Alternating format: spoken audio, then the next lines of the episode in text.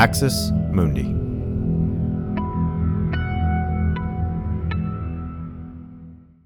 You're listening to an Irreverent podcast.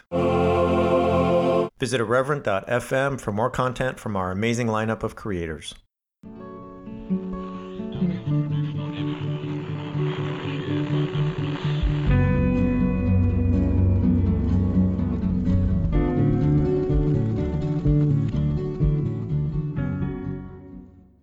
Welcome to Straight White American Jesus. My name is Brad Onishi, faculty at the University of San Francisco, here today on a slow news week. I am Dan Miller, professor of religion and social thought at Landmark College. And right, Brad, slow news week. We were sitting around all week. We're getting ready for this. Like, God, I don't know what we're going to talk about. Nothing significant has happened. Trump and DeSantis haven't done things judicial processes aren't moving forward. Yeah, it, it's but we've stretched, we've uh, we've dug deep, and think we might find some stuff to fill an hour or so. Uh, there's a lot to talk about, friends. As you know, with the Trump indictment, and uh, I know some of you might be thinking this is just normal now. He gets indicted every six week. But this one feels different for reasons we'll get into. It feels momentous because it is tied to January 6th, something that if you look back on our archives, Dan, we've been talking about for a long time and wanting January 6th to be adjudicated in our public square in order to safeguard our democracy. Uh, I want to start, though, Dan, with a controversial opinion. It's going to cause us to lose most of our UK audience. Promise I'm going somewhere with, with this, so just hang with me now. I'm not really someone who enjoys spy movies or like international sprawling um, espionage films. I, I don't know. It's not my jam. Okay. That was a problem when I lived in the UK because uh, all those years in the UK, I didn't like James Bond. I still don't like it. And I have no interest in it. I think James Bond should have retired like when the Bourne movies came out. Okay. That's my opinion. Um, so here's the thing. I don't really like all the espionage stuff. I know there's a series with Jim from The Office, Jack Ryan. I've I've never watched it. I know there's a bunch of these like uh, series and and franchises, and I very I know very little. I am usually on the couch reading a French detective novel or 19th century French novel or Asian American novel or something else. Okay? Why am I talking about this? I'm talking about it because when I see Jack Smith, the special prosecutor, at the podium, he looks like somebody who would be in one of those like real life espionage movies, Dan. Like when you see Merrick Garland, you're like, oh, hey, Merrick Garland. kind of looks like my colleague, uh, political science professor down the hall or like the dean, you know, like, oh, what's up, Dean Garland? How are you? When you see Jack Smith, you're like, man, that guy probably just flew in from Kosovo. Like, was he in the Balkans in the 90s? What did that guy do? Was what did he was he where was he when the Berlin Wall came down? Uh, you know, what did he say to Boris Yeltsin? I don't know. Um, he's also like named Jack Smith. Like, you know, that's what you would name an American if you were going to like create the American James Bond. His name would be Jack Smith. So Anyway, everyone in the UK has now turned this off. They are very uh, unhappy. They're writing emails. It's going to be an onslaught in the inbox later. I have accepted that, but just needed to get that off my chest. I think I think Jack Smith arrives in Washington in like a one person submersible and does that thing where he like walks off the beach and unzips the wetsuit and like the suit is underneath. So uh yeah, and I will also say the name Jack Smith is the kind of thing that if you were writing one of these like screenplays or novels you're talking about, the editor would be like, you need you need a better name. Like, yeah, that's a little too nondescript. It's a little obvious that this person isn't really named Jack Smith, whatever. But you know, there he is. So yeah, um, action hero, at least I guess in the the legal sense, Jack Smith. Like I feel like he only drinks espresso or whiskey or vodka. You know what I mean? Like if you offer him a glass of water or kombucha, he just looks at you. Or the fear of his enemies. He just yeah. drinks deeply yeah. from the fear of his enemies, who, yeah. as you have uh, noted, are all over the world. Okay, this has gotten weird very quickly. To those in the UK, we apologize and we look forward to your emails. We love you. Lots of friends, loved ones in the UK, so we're thinking about you, even though you're probably steaming mad at the moment. Dan, let's get into it. Donald Trump was indicted this week on charges of conspiracy uh, against the United States and to stop basically a free and fair election. I'm going to read a little bit of the indictment. I think you're going to run us down the charges here in a sec. We'll look at some of the reactions and then we'll get into some of the takeaways. There's more to talk about than we can get to today. Uh, there's just no way to, we're drinking from a fire hose. But um, so the indictment is 45 pages. I saw fan of the show, Ed Bryant, wondering if the 45 pages were on purpose because Trump was the 45th president, so on and so forth. I don't know if that's true, but Ed, I appreciated that. Uh, let me read the very beginnings of this indictment, Dan. The defendant, Donald J. Trump, was the 45th president of the United States and a candidate for re-election in 2020. The defendant lost the 2020 presidential election. Despite having lost, the defendant was determined to remain in power. So, for more than two months following Election Day on November 3, 2020, the defendant spread lies that there has been an outcome determinative or an outcome of determinative fraud in the election and that he had actually won. These claims were false, and the f- defendant knew that they were false. But the defendant repeated and widely disseminated them anyway to make his knowingly false claims appear legitimate, create an intense national atmosphere of mistrust and anger, and erode public faith in the administration of the election. The next part, Dan, I think is really important, and it's something we're going to focus on today. The defendant had a right, like every American, to speak publicly about the election and even to claim, falsely, that there had been an outcome determinant of fraud during the election and that he had won. He was also entitled to formally challenge the results of the election through lawful and appropriate means, such as by seeking recounts or audits of the popular vote in states or filing lawsuits challenging ballots and procedures. Indeed, in many cases, the defendant did pursue these methods of contesting the election results. His efforts to change the outcome in any state through recounts, audits, or legal challenges were uniformly unsuccessful. So I just I feel like Jack Smith is bodying Trump. Like he first says he lost the election, and then he says, "Hey, look, you're totally allowed to do this, pal. You did do it. You were unsuccessful every last time." All right. Let me read a little bit more here. Shortly after Election Day, the defendant also pursued unlawful means of discounting legitimate votes. So let's just be clear, and I know you're going to run this down for us, Dan. So let's just be clear. He's totally allowed, under free speech, to falsely claim there had been fraud. However, that is not the issue here. Okay, that is not the issue. The issue is the unlawful means of discounting legitimate votes and subverting the election results. He's charged with three, or, or, or yeah, he's charged with perpetuating three criminal conspiracies a conspiracy to defraud the U.S. by using dishonesty, fraud, and deceit, to impair, obstruct, and def- defeat the lawful federal government function by which the results of the presidential election are collected, counted, and certified, a conspiracy to corruptly obstruct and impede the January 6 congressional proceeding, a conspiracy against the right to vote and have one's vote counted in violation of Code 18 uh, USC paragraph 241.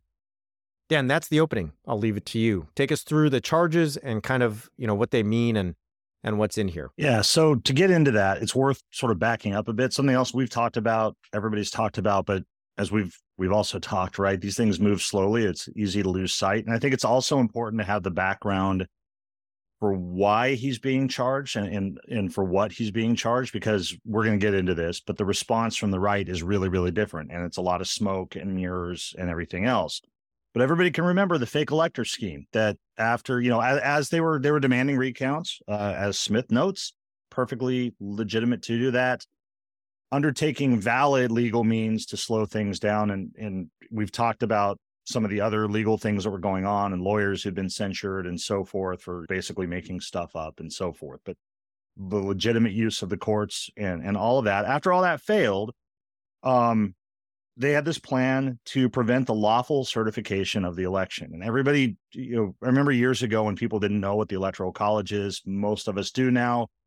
Presidential elections aren't won by the popular vote, but typically a state votes and whatever their popular vote is, their electors are assigned to then vote for that candidate, right? In the electoral college. Trump and his people hashed this scheme out to certify fake electors or to to put different electors in than those who were chosen um, so that they could try to disrupt this. Uh, and they they stated uh, in a number of places, I think they did this in seven states or tried to, that they were duly elected and qualified. Um, and things I've read, I, I was reading in, uh, a good analysis by NBC today, and it pointed out, I know you'll talk more about this as we go, that the Trump team knew this wasn't going to keep him in the White House, but they're trying to create the image of a contested election, slow things down, keep Pence from certifying the election. That's what's going to bring us to J6. That's what was happening on January 6th is Pence certifying the election and so forth. And we know how J6 unfolded, uh, unfolded and so on.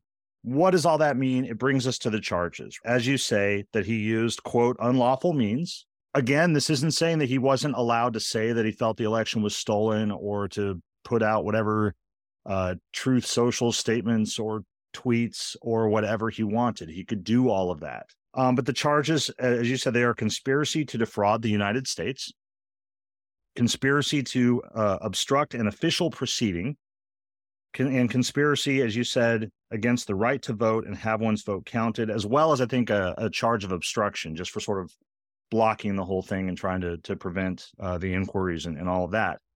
Here's here's why he's charged with those. The idea is that Trump's fake elector scheme it essentially sought to disenfranchise voters. People voted.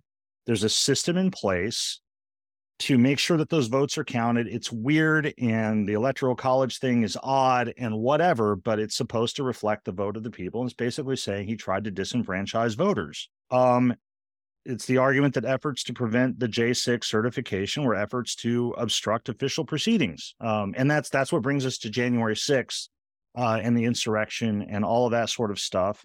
Um, and that altogether, these efforts were an attempt to obstruct the lawful functions of the federal government. Here's what I want folks to, to think about. That sounds really boring.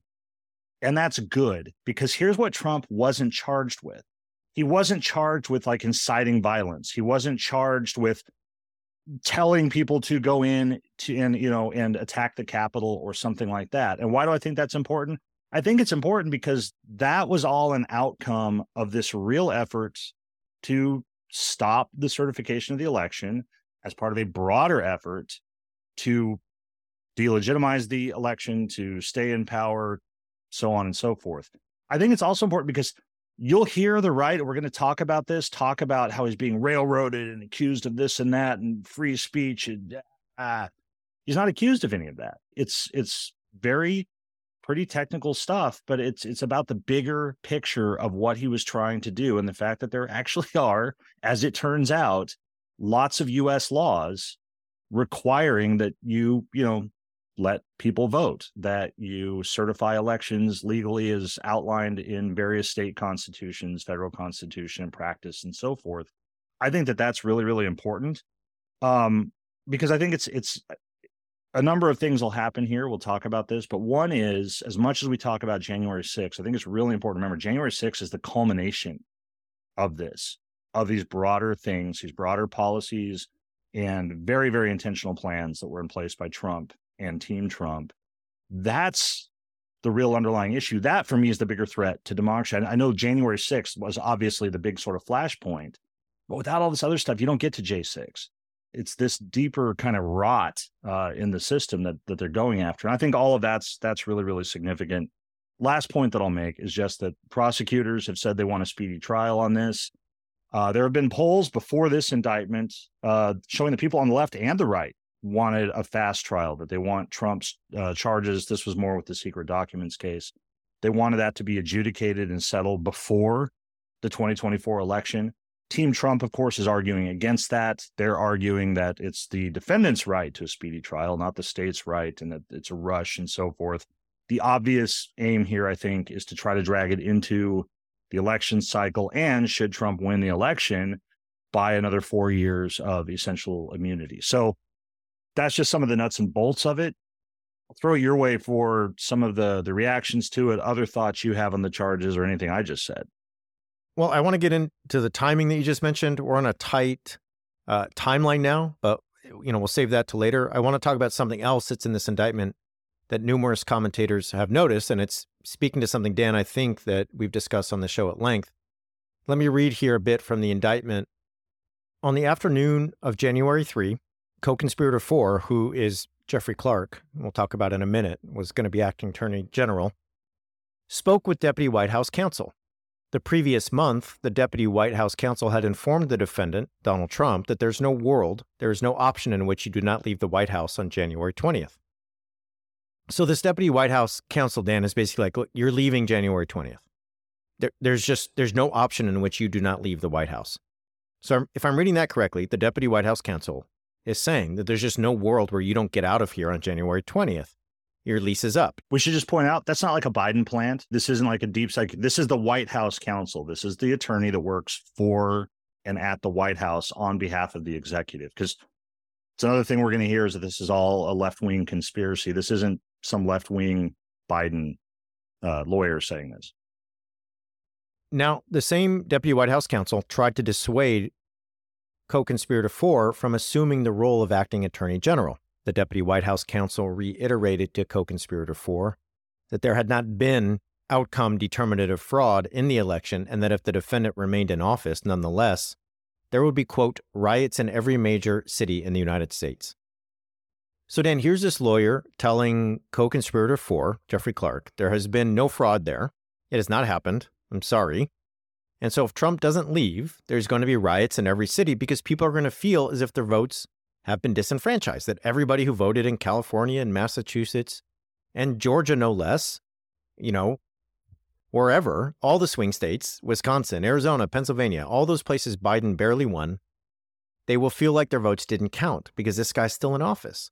So there will be, I mean, there would have been, Dan, you can imagine if Trump had just stayed, we would have all been in the streets marching, protesting, rallying. I mean, it would have been an overwhelming uprising of protest. And here's what co conspirator 4 responds with Well, Deputy White House counsel, that's why there's an Insurrection Act. So if you're like, well, okay, what is that? Here's Caroline Orr Bueno, who's just a great commentator on these things. And um, she says this um, Trump and his inner circle had plans to incite riots in every major city in order to lay the groundwork to invoke the Insurrection Act and institute a militarized crackdown. These plans involved extremist groups as well. So, Dan, one of the things that extends from all the way down, you know, the rot you laid out to election day to January 6th, it goes a step further. And it's like January 20th, Trump isn't leaving. There's riots everywhere. And he says, Well, I'm going to use the Insurrection Act, military crackdown in every city. And I might even call in militia groups or extremist groups. Uh, here's Talking Points memo. Uh, or, or uh, yeah, Talking Points memo. Here's how they put it. The 1807 law, the Insurrection Act, gives the president the, president the power to deploy the military for domestic law enforcement purposes. For Trump's allies allegedly urged him to use the law to reverse uh, his laws, but the his loss, but the apparent mention of the Insurrection Act by Trump's main DOJ crony suggested another use of the law, putting down protests if Trump stayed in the White House past January 20. And it raises new questions about how deeply the previous administration may have considered using force to stay in power. As I've said, Dan, the indictment identifies the person who made the remark as co conspirator four, and the dis- description closely matches that of Jeffrey Clark. Uh, the Talking Points memo continues. Per the indictment, the conversation in which the Insurrection Act was referenced took place on January 3rd, three days before the January 6th assault on the Capitol building. All right, Dan, so I'll, I'll just say that we can imagine all of the worst scenarios, and it's not just imagining them. Like, we have thought about this on this show for so long, but we now have proof that this was on the minds of the administration. Here's how it goes. Here's what they're thinking. We create chaos before the election we get Pence to kind of either stall the certific- uh, certification of the election or use the fake electors to certify the election for Trump. Trump doesn't leave. Come January 20, there's chaos. Who's present? Who's president? Who's not president? It's going to go to the courts. Well, in the meantime, before it can go to the courts, guess what? There's riots and uprisings. There's protests. There's rallies in every corner of the United States. And here comes the military.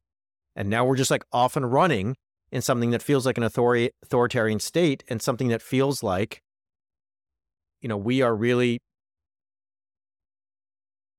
in a, you know, like Cold War uh, Soviet Union or something like that. The military's in the streets cracking down on American citizens who are protesting the fact that their election has not been fair and the person they've voted for is not going to be president. Okay, so I want to throw this back to you, but let me just say this really plainly for everybody out there. There's a lot of noise this week. There's a ton of news. You may be having a hard time getting your head around it. You might be doing the dishes right now or driving. You may be thinking, I want to go on vacation in August and not think about this stuff. Wh- whatever. I get it. Let me just say something really, really plainly. This indictment makes it clear Donald Trump was trying to disenfranchise the votes of millions of people and conspire against the United States.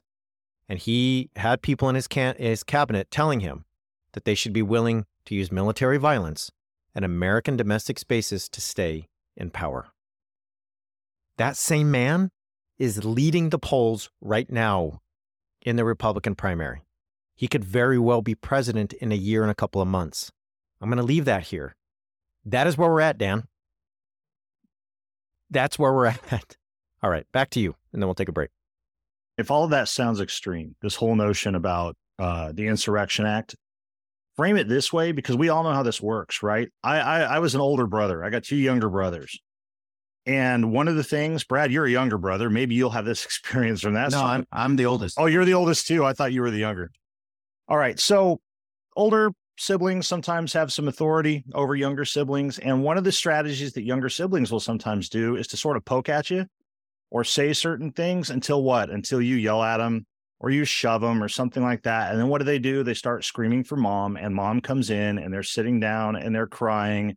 And because they can flop like an NBA specialist and you get in trouble. That's exactly what this is, right? You provoke a response. And then when the response is given, right? In other words, stay in power, gum up the works, refuse to leave. And then when people respond, you use that response as a legitimation for exactly what it was that you were already trying to do, right? So it's a strategy that's not outlandish. It's not hard to understand. It's not as crazy as it sounds. Because again, any of us with siblings probably experience something like this. Or maybe it's the kid in like school who would do this in the school classroom. They'd talk or something, and then you'd like tell them to be quiet. The teacher would catch you instead of them. It's the same strategy. It's there, it's real, it's really chilling.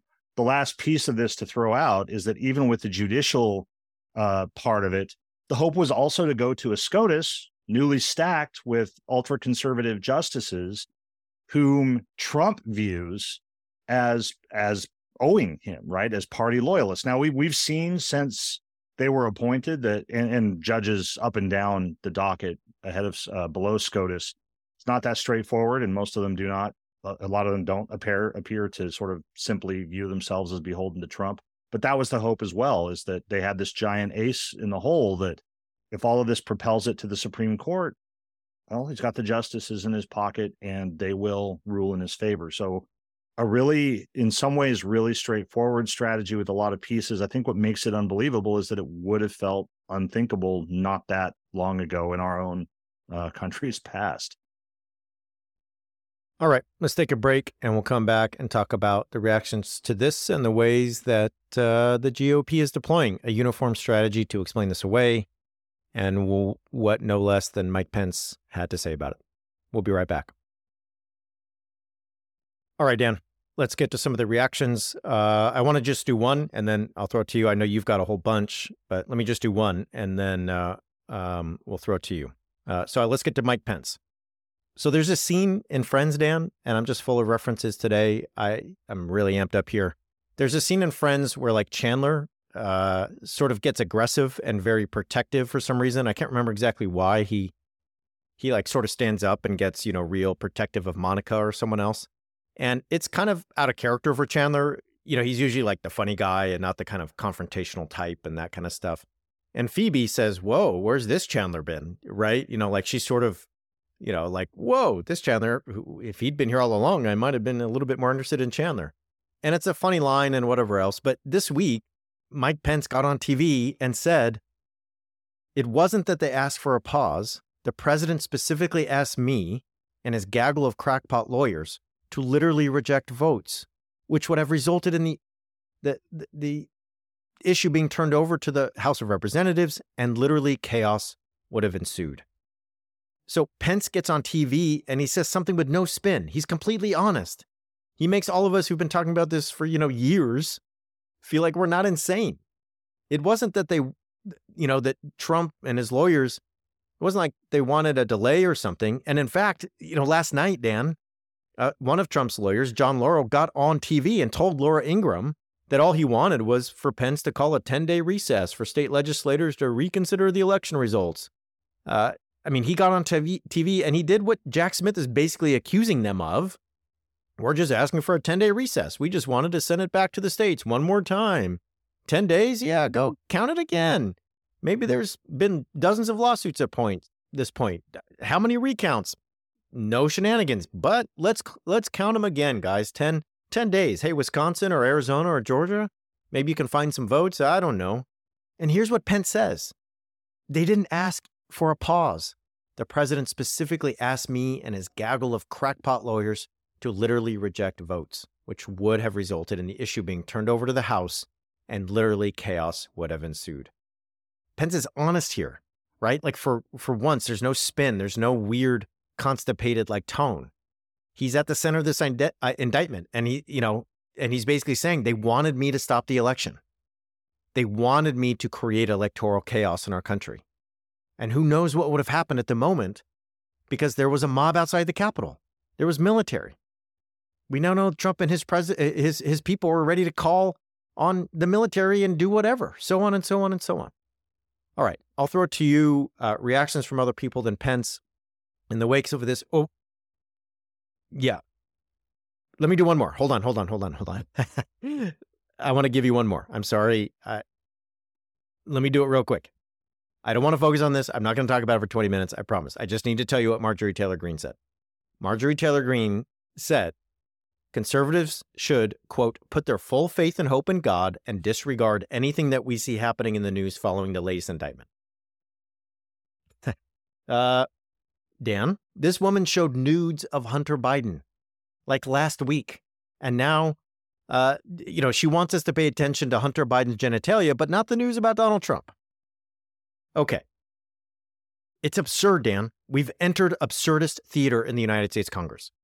We have, they're like, there's no other way to put it. If you read that in a history book, that this woman last week showed like president, the, the president's son in public nude, and then and then said when the former president is indicted on conspiracy charges, put your faith in God. Like you want me to look at Hunter, Hunter Biden's penis, but you don't want me to look when the 45th president's indicted on conspiracy charges. All right. Okay, I'm done, Dan. I'm sorry. You do it. I got to calm down. There's veins like popping out of my head. I, my heart's racing. It's off to you. Go ahead. It, it would be fun to chase the theology of that, but I won't. Um, I'll say that the reactions from the right. So first of all, something you alluded to, something I think everybody sees is, uh, God, imagine that Pence had said that on, you know, January 7th, uh, or the people like that had. Um, people who actually, people on the right who actually voted to impeach Trump, people like Liz Cheney and others have been, you know, much more affirmative this. But the current, uh, the current names that we all know uh, in the GOP leadership have taken the line we would expect. Kevin McCarthy has said lots of things, but he was asked by local media in California what he thought about this. And he said, and, and this is one of like, you know, if, if we're going to have sort of takeaways of what are the rhetorical strategies of the Trump lawyers and others, one that you just alluded as is we we're just asking for a pause, trying, trying to make it into a, we were still working within legitimate channels, right? I don't actually know that the whole 10 day recess thing was a legitimate channel. I don't think there's any provision for that or reason for that or whatever, but you know, you wouldn't have had uh, a group of people storming the Capitol. Uh, but McCarthy said that Americans are entitled to raise questions about election results. Hey, it's free speech. Guess who else said that? You just told us. Jack Smith said that, right? That's why it's so significant that Trump is not being charged with statements that he made. He's being charged with actions that were undertaken that broke the law, like not just stuff that he was saying publicly or whatever right? But here's what McCarthy said, and this is a, a, second piece of the strategy stop using government to go after people who politically disagree with you. That is wrong, and that should stop now. And he also said it feels like there are two forms of justice or tracks of justice. This is the playbook. We saw it with Hillary Clinton, we see it now with Hunter Biden. But the well, what about Hunter Biden? They're after Trump, but they're not doing anything about Hunter Biden. There's two systems of justice, one for Trump and one for, you know, that's that's the other line, right? Is that somehow this is is a weaponized system against Trump. And like it if the indictment had not come down this week, we might be spending the weekly roundup talking about how the star witness that Jim Jordan and Comer and all the others in the House committees were calling to supposedly prove that Hunter Biden had talked to Joe Biden and that they used all this information and Joe Biden was well aware and Biden crime family me millions of dollars. The star witness was like, Yeah, I talked to Joe Biden, but we never talked business. We never had any agreement. There was nothing. It was a nothing burger. So even if they want to claim this like two two tiers of justice thing, this two systems of justice, it actually turns out that if you go read the other news from this week, there's a big nothing burger and there's no story there. Okay. It's a reminder that there was other news this week, right? Um, which is easy to lose sight of. Um, some other responses the X account, uh, the former Twitter account, the whole different Twitter name thing um, of the Republican led House Judiciary Committee posted simply election interference, echoing the statement of the Trump campaign, right? That this is now election interference aimed at 2024. That's that's another piece of this. Jim Jordan said, when you drain the swamp, the swamp fights back. President Trump did nothing wrong. Marjorie Taylor Greene, aside from citing God, and and Matt Gaetz uh, called to cut off all funding to the investigation. That's, that's a strategy they've had. DeSantis, somebody you would think this is a whole other thing we've talked about. This is the the people who are actually running for office against Trump, refusing to criticize Trump. Uh, DeSantis said one of the reasons our country is in decline is the politicization of the rule of law. No more excuses. I will end the weaponization of the federal government. Tim Scott, another presidential candidate, said that he was, quote, concerned about the weaponization of Biden's DOJ and its immense power used against political opponents. And he referenced, quote, different tracks of justice. So, a few things here. Number one is the appeal to free speech. Uh, they also, Trump's lawyers have also said this since the indictment came out, uh, that he was free to say what he thought and to state whatever he wanted and so forth, right? People shouldn't be misled by that. That's not what he's charged with. You read it. I'll note it again. Jack Smith says that at the beginning of the indictment that he could do that. The other one is the but Hillary's emails version, but put Hunter Biden in there that there are somehow two tracks uh, of justice uh, here. What I want to look at or think about or just kind of throw out there for consideration are a couple things that I think are really significant here. One is all that language about the weaponization of the, the Justice Department and so forth Republicans talk as if Trump has already been convicted, right? Civics 101, an indictment just means that there's sort of more or less probable cause against you to have a trial, right? Trump still gets to have a trial. Uh, that still gets to happen. I think it's telling in many ways that the GOP is making this noise because my thought is they don't think there's a chance in the world that they can win in a trial co-conspirators. Brad i'm interested to see what their lawyers are saying to the justice department to try to get their co-conspirators charges lessened if they testify against trump. If i'm trump i'm terrified of that. The other thing that we know about trump is he says all the quiet parts out loud right? We have all of these social media posts and other things where trump has said these things. It's not as if they were secret or privileged information or things like that. You have the j6 uh, investigations that uncovered so much of this and made it a part of the public record. So I think that that's significant that for them, they talk as if he has already been convicted of this. The other thing that I think is telling is that we don't hear them taking the standard line of, you know, my client is innocent and looks forward to proving it in his day, you know, his day in court or whatever. This is all about PR. This is about riling the Trump base. For Trump, this is just about trying to win an election in 2024 and not have to face the music of this it's why they're arguing for a delayed trial. I think all the rhetoric and all of that is important. I'll just bring it back by saying I think that's why it's important to cut through and look at what he was actually charged with. I'm glad that you started with reading the indictment and that statement that he is entitled to speak whatever it is that he wants to speak. And I think the the not being misled by the two tracks of justice. Here's another piece of it. Let's imagine that there was, you know, some radically inequitable response. This is a bigger deal. This is a bigger deal than Georgia, uh, which we're still waiting to hear from. This is a bigger deal than keeping the secret documents. It's certainly a bigger deal than complex financial dealings and sort of slush funds and things like that. This is a really big deal. So, more to say about different responses, whether we talk about Fox or GOP voters, but throw it back to you for more of your thoughts. I'm going to get philosophical for a minute. So, Jim Jordan and Ron DeSantis are talking about weaponization, and weaponization is a way we often say that somebody is misusing their power, somebody's misusing their office, somebody's misusing, you know, I don't, their authority. And so you can't weaponize blank, right? You're not supposed to do that. And I think one response, in this case at least, is that the Department of Justice is a weapon for justice. Like, let me just be clear. Why do we have a Department of Justice? It's a weapon of the government to fight injustice. What do weapons do? Well, you use them to combat or stave off or protect yourself from threats. In the case of the Department of Justice, it's a weapon against injustice, Dan. We have a situation where many of us have concluded, where we've seen, and we haven't just concluded this on like beliefs and gut feelings and intuition or whatever. We've concluded on evidence, and we can go all the way back to uh, everything that January 6th Select Committee uh, showed us that there's a man who used to be president and his co conspirators and many others who were with him, and they were attacking the country, trying to disenfranchise votes, trying to obstruct an election, trying to prevent the, the certification of a free and fair election, the peaceful transfer of power. So, like, you can say, don't weaponize it, right? And if you're saying don't weaponize against people you disagree with or whatever, I just want to remind everyone the Department of Justice is a weapon against injustice. And it seems to many of us, injustice has taken place. So the Department of Justice is doing what it should have done, actually, probably a year ago. Sticking on that theme, as long as we're being sort of quasi philosophical here, the other piece of this is this line, right? There's a difference between using mechanisms of law or government to target one's political opponents because they're your political opponents, right? That's what they're being accused of. It's another thing to say that you can't use legal and judicial means against somebody because they are your political opponent.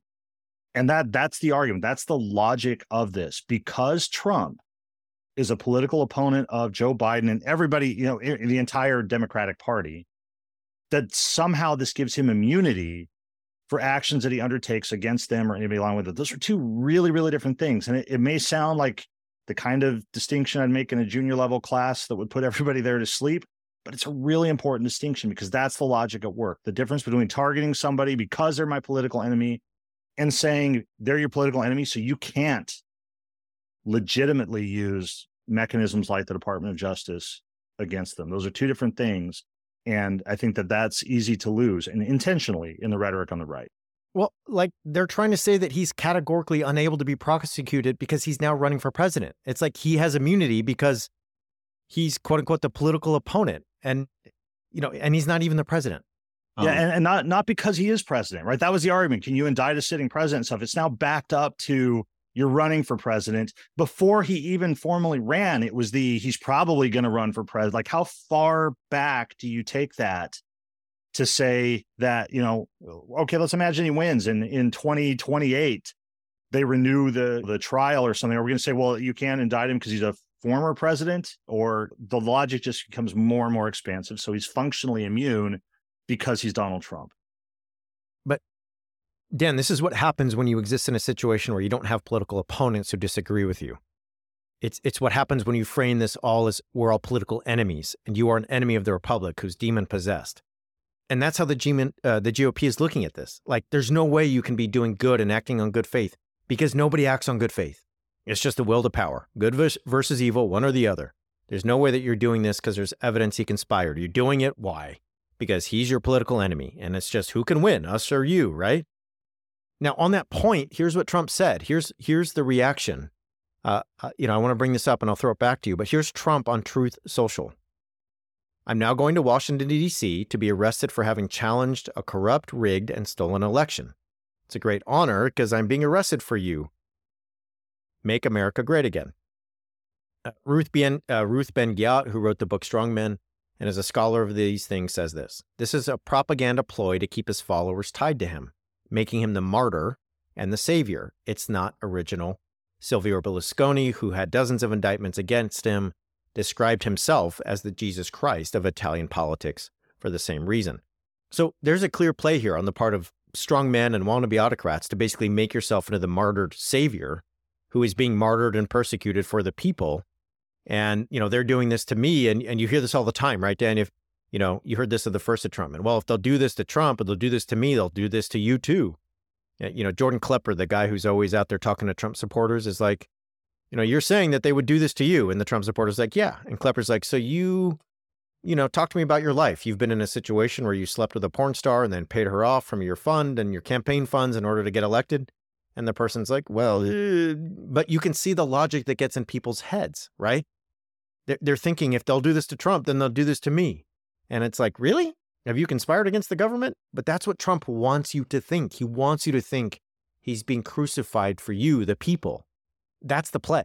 So just just picking on that theme, I know I talk about populism and nationalism and things all the time, but that's also the logic of populism that the populist leader is the embodiment of the people, the kind of incarnation of the people. So, and that's what he's playing on. What happens to me happens to you. Um, there's an interesting incarnational logic we could toy around with there of, you know, the same kind of Christian idea, but it's this idea that if Trump suffers, people who support Trump suffer. He's suffering for them, as you say, right? Um, I think the other piece of this that, that brings in is the response of Trump supporters, which is obviously not to flee from Trump in, in droves. There have already been lots of polls that show after other indictments that uh, Trump is not losing support.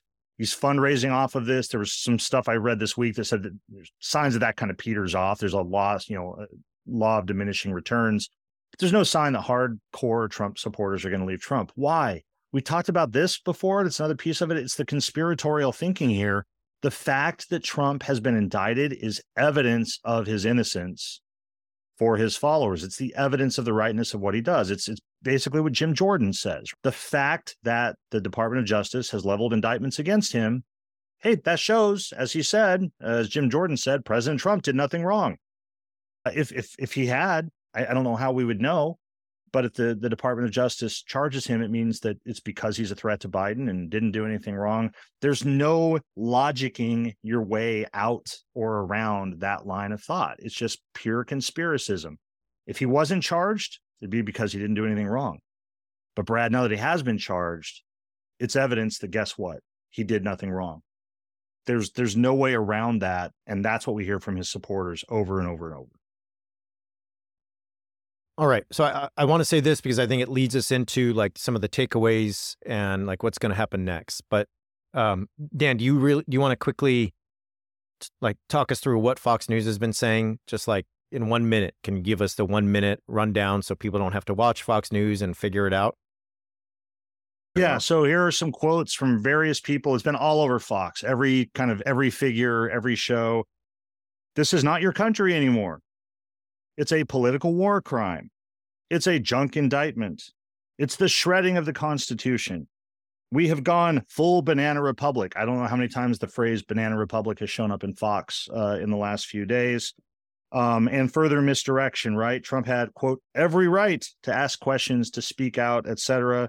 Every right to think the election is rigged, all of which is true. He can think that. He can say that. That's not what he's indicted for those are some quick hits of what we hear from Fox News. I like this going full Banana Republic. What I want is someone to say, we're going full Banana Republic, and then just dress like Jared Kushner, who looks like his whole wardrobe is from Banana Republic. All right, I got jokes today. Whew, let's take a break. We'll be back. All right, here's some takeaways, Dan, before we go. Ankush Khardori, an attorney and former federal prosecutor, writes for Politico Magazine Republicans and Trump supporters on Capitol Hill and in the conservative media have certainly spent much of the last year laying the groundwork for the tendentious narrative of a weaponized DOJ, literally going back to the day that Trump's home at Mar a Lago was searched by the FBI.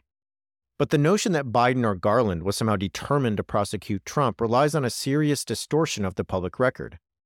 Indeed, that, that record vexed some observers, including me, who repeatedly expressed frustration over how the two men seem to be going out of their way for the most, uh, going out of the way, uh, have been going out of the way for two years or the first two years of the administration to avoid investigating and potentially prosecuting Trump. The best explanation at the moment is that the work of the January 6th Select Committee spurred the Justice Department to action. So I, I think that one takeaway from today, Dan, is that uh, this happened not because Merrick Garland and Joe Biden were determined to prosecute Trump. It actually seems, if you go back to the archives of this show, and I don't know how many times since January 6th we've said this, I wrote a whole book in which, like, the last chapter, uh, the, the final words are basically like, unless we take January 6th seriously uh, and prosecute the people who are responsible, AKA the former president, that this will haunt us and it may ruin our democracy. I mean, I wrote, I wrote a whole book called Preparing for War that talks about all this But what Khardori is saying is that something we've been arguing for years, which is Garland is a centrist. He's an institutionalist, and so is Biden. They actually didn't want to do it. But you know what happened? The January 6th Select Committee. Like they com- they created in the national consciousness the need to investigate this further. Chris Hayes said this last night on MSNBC, and others are going down this road. So I think it's something that needs to be, you know, taken seriously. Khardori is pointing out that this is not a natural outcome of, of Garland and Biden and, and their personas. He also writes that this case is different than the cases with Stormy Daniels or the Mar-a-Lago case. Why? It's because this case, you know, special counsel Jack Smith and his team are tracking the work of the J6 committee, and they have a criminal conspiracy that constitutes the most serious affront to the democratic process in our lifetimes. Again, this is worse than Watergate, Dan. If somebody wants to talk about Watergate and, you know, Watergate was about stealing materials from political opponents. This is about stopping an election. This is about stopping a free and fair election and then threatening to use the military to stay in power. Don't get me wrong. Like, I think what happened with Stormy Daniels, not okay.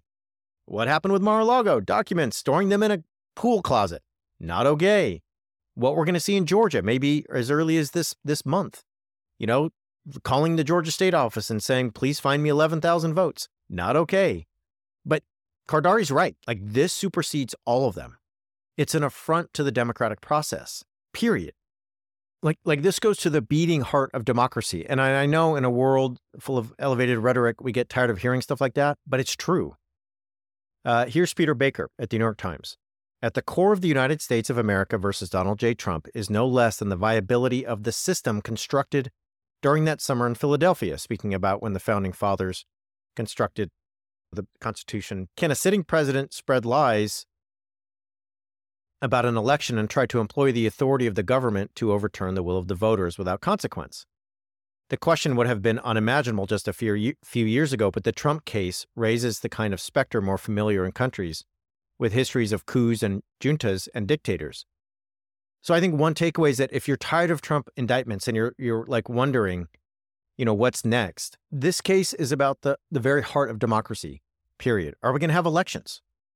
Where the person with the most votes, and according to this awful, weird electoral college system, the most electoral college votes actually wins. If you lose, are you allowed to stay in power and incite riots? Threaten to use the military, cook up fake electors to do it? Because if Trump is acquitted, it seems to many of us like the answer is yes. And we're in a lot of, we're in a lot of trouble as a country. All right, let me give you one more, Dan uh, and then I'll throw it to you for your final thoughts today. Uh, Heather Cox Richardson, a historian, talks about it this way The prosecution of former President Trump for f- trying to destroy those institutions and principles, including our right to consent to the government under which we live, our right the founders articulated in the Declaration of Independence, should deter others from trying to do the same. Moreover, it will defend the rights of victims, those who gave their lives, as well as those of us whose votes were attacked, by establishing the truth in place of lies. So I think a second takeaway for me, Dan, is that this matters. It matters because it will deter others from trying to do the same. I've argued for two years now. January 6th, in the minds of many in this country, was a beginning. It was the first battle. I wrote that in my book. And I have said over and over unless we adjudicate it, unless we're willing to put Donald Trump on trial, then we will have more of this, whether it's Donald Trump or someone else. I think Heather Cox Richardson is right. This will deter others from trying to do the same, and it defends the right of victims. People lost their lives on January 6th, Dan. Like police officers and others, they lost their lives. We rely, we, we, as a democracy, we rely on the idea that if we vote, the person with the most votes is the one who gets to take office. So this is about protecting those sacred values and honoring those who fought to protect them on that day. All right, let me just give you one more. I'll shut up. One more and and that's a final thought is this. This should have happened a year ago. I'll go back to what Khardori said. Merrick Garland didn't want to do this, and he should have. He should have done it sooner. Um, we said that on the show. You can go look at our website. You can search our search function and our on our episodes for Merrick Garland, and we have talked about Merrick Garland and the fact that this should have been done a year ago or or even before. The J6 Select Committee laid it all out, and they basically forced his hand. But you know what's an issue now? we have a short timeline. Like this, is this trial going to be when? Is it December? Is it October? Is it January? When is this going to happen? Because this time next year, August, we are barreling into an election season and we are probably in a place where we know that it's going to be Trump versus Biden or whoever. So we have a short timeline and it didn't have to be that way, Dan. Garland didn't want to do it. I don't think Biden did either, if I'm honest. And that's a problem. And it may be a real pro, uh, like a big problem in a year when all of this comes to fruition. We'll see what happens. Just quickly, again, that that point about Garland, Democrats have said the same thing this week. That's one of the things they've been saying, right? Is criticizing uh, Garland for sitting on this for way too long and, and not taking action. So I think that that's really notable. Um, that at the same time, the GOP is talking about the weaponization of the Department of Justice. The Democrats are are decrying Garland um, for what he did. I, I, think the other piece of this uh, that's worth tying uh, this notion of deterrence, I think, is really important. We talk about Trump going the legal route. I've been talking about it, and we've looked at it in prior weeks, but we've also seen this kind of parallel track where lawyers who went way across the line of anything legitimate are being disbarred they're receiving censure right whether they broke laws or uh, sort of you know legal ethical codes within their their uh, their guild and so forth i think that's another piece of the deterrence. I've talked about it. There's been a sense in america for a really long time that if you can have a lawyer especially a high paid one you can kind of do anything. You can get away with anything. And i think that these are parallel tracks on both of those aspects that just because you're elected to office doesn't mean you get to do anything and everything that you want to do but also that there are standards for even the kinds of ways that you try to use the legal system as an attorney that passing the bar doesn't mean that you have carte blanche to say whatever you want to do whatever you want i think that's an important piece too because i think that without lawyers trump could never have done any of this and i think that's another deterrence piece that i, I think i hope is going to give people in the legal profession kind of a wake up call to think twice before they mount some of these arguments or jump on board some of these movements. All right, let's do it. Let's go to reasons for hope. I got two, and uh, I'm not going to lie. I, I kind of think we should do another hour on these because they're actually really good news, but uh, here we go. The Tennessee two were reelected in their special elections. elections. The two Justins uh, were reelected, and uh, that's good news. If you follow that story, we did basically a whole episode on it uh, when it happened. This is amazing. I think there will be more from the two Justins going forward in terms of their political careers, but this is a good thing for Tennessee. The other one, Dan, is in Wisconsin. There's a lawsuit uh, that was filed basically to overturn the gerrymandered districts in Wisconsin. Wisconsin is a place that is so gerrymandered that many would say it's not a representative democracy. And so there's finally a lawsuit to change that. And with the Supreme Court having been tipped to um, a, a, kind of liberal majority, it looks like there's really a chance for that to happen. So uh, we will see. All right, what do you got? We talked about the GOP, you know, hardline Trump supporters not moving because of this. Um, there is data that shows that undecided voters, yeah. unaffiliated voters, yeah. and a lot of voters in swing states, purple states, are put yeah. off by the indictments. And I take a lot of hope in that. There's some good reporting this week about you know GOP state level party machines kind of in trouble in some of these states, and it appears the GOP is taking their eye off the ball. There, there are lots of analysts who look at this and say, yeah, Trump's got his core supporters. He's always going to have his core supporters, but that this this might move the needle on some of those purple states and undecided voters. Um, put it together with the abortion stuff and things like that. I think that's that's good news for keeping Trump out of office in 2024. Yeah, First, let me say rest in peace, Paul Reubens. We'll be back next week with the weekly roundup, with a great interview with It's in the Code. We rely on your support to do this. We have some new patrons, Dan, and just want to say thank you to all of you for your support on PayPal, Patreon, Venmo. We have no outside funding, no university grants. Uh, we just do this the best we can three times a week. So we appreciate your support. Find us at Straight White JC. Find me at Bradley Onishi. Uh, we have some big announcements coming, but for now, we'll just say on this balmy uh, August weekend, hope you have a good one. Hope you are uh, staying cool somehow, and uh, hope you're enjoying summer. We'll talk to you soon.